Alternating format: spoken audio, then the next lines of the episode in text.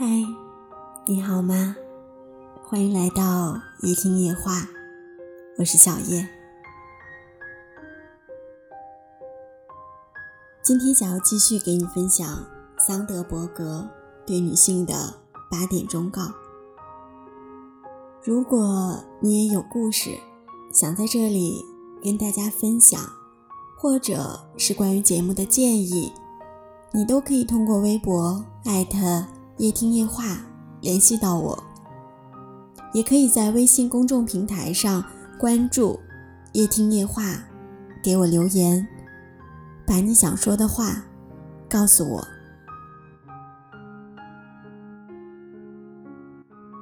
平凡如你我的现代人，经常会遇到各种各样的困惑。每当这个时候，都希望能遇到一位。可以指点江山的人生导师。关于如何找到你的人生导师，桑德伯格给出的建议是：经过深思熟虑、明确、直接的提出问题。他讲述过这样一个亲身的经历。有好几年，我都在密切关注谷歌团队里一位才华出众的年轻女性。在她每次做出重要的决定时，我都会提出我的建议。我从没有用过“导师”这个词儿，但我在她的成长中投入了许多时间，所以当有一天，他断然声称自己从来就没有导师，甚至没有引起任何人的注意。我非常的吃惊。我问他，导师对他来说意味着什么？他解释道：“导师应该是每周和他谈话至少一个小时的人。”我笑了，心想，这可不是导师，而是心理咨询师吧。很少有导师能够花大量的时间去手把手的指导门生，他们中的大多数都必须应对自己的工作，压力也很大。所以说。情绪积极、准备充分的被指导者，会让他们眼前一亮。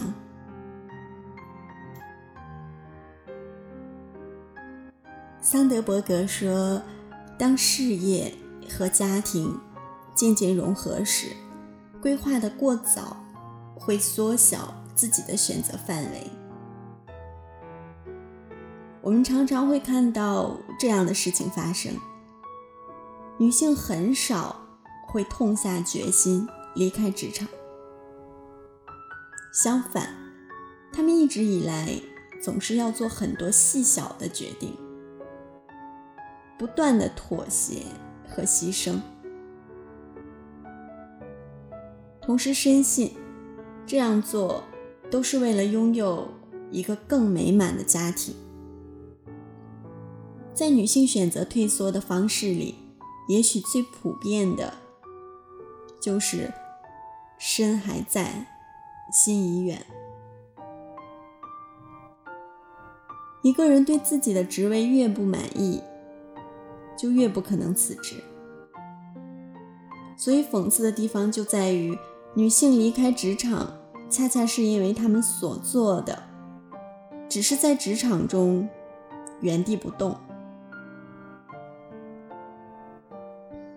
出于最好的打算，他们会选择一份成就感和吸引力都不太大的工作。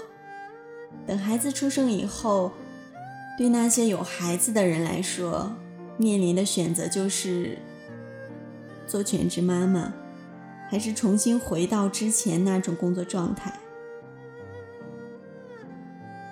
针对这样的状况，桑德伯格建议。任何幸运到可以自由选择的人，都应该保持这样的开放度。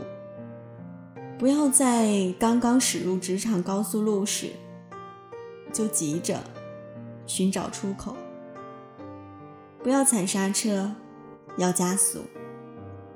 把脚放在油门上，等待必须做出选择的那一刻。只有这样，才能保证在那一刻到来的时候，你会做出一个最正确的决定。桑德伯格说：“和另一半的相处，最好的状态是成为彼此的人生搭档。如果你希望另一半变成真正的人生搭档，首先要把对方看作是和自己地位平等且有相同能力的好伙伴。”正如女性需要在职场上获得更多的权利一样，男性在家里也需要更多的权利。很多女人由于太有控制欲或者过于挑剔，结果就无意中打击了男性分担家务的积极性。有研究表明，伴侣之间的平等关系会让双方更快乐。丈夫多做家务，妻子就不会那么抑郁，两个人的冲突也会减少，对婚姻生活的满意度自然会提高。当女性在外工作，分担起了养家糊口的责任时，夫妻关系也会更加稳固。事实上，当妻子。贡献一半的家庭收入，丈夫分担一半的家务劳动时，离婚的风险概率也会降低一半。好的事业不一定会给你带来好的男人，但好的男人一定会给你的事业带来帮助。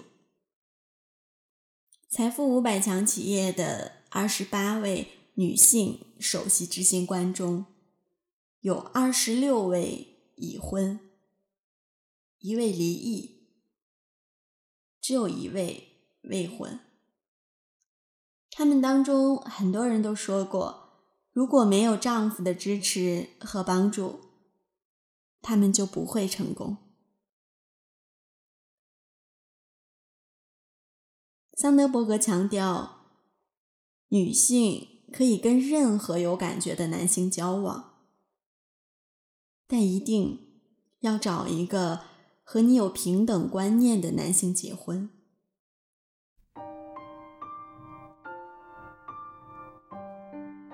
无论男人还是女人，没有一个人能够拥有他想要的一切。我们所有人都在进行人类的。约束优化，试图在事业、孩子、关系等要素的基础上，把自己的效用最大化，竭尽全力的去合理分配自己的时间资源。由于资源的稀缺，没有人能拥有一切。完美主义是我们的大敌。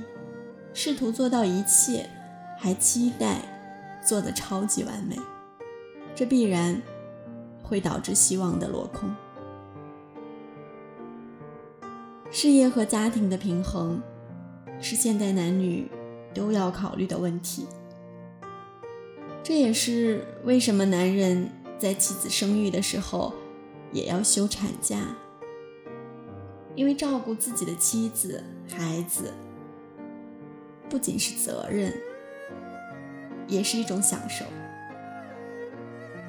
斯坦福大学的一项研究显示，设定一个可达到的目标是幸福的关键。我们需要追求的不是完美，而是要以可持续、可实现的计划为目标。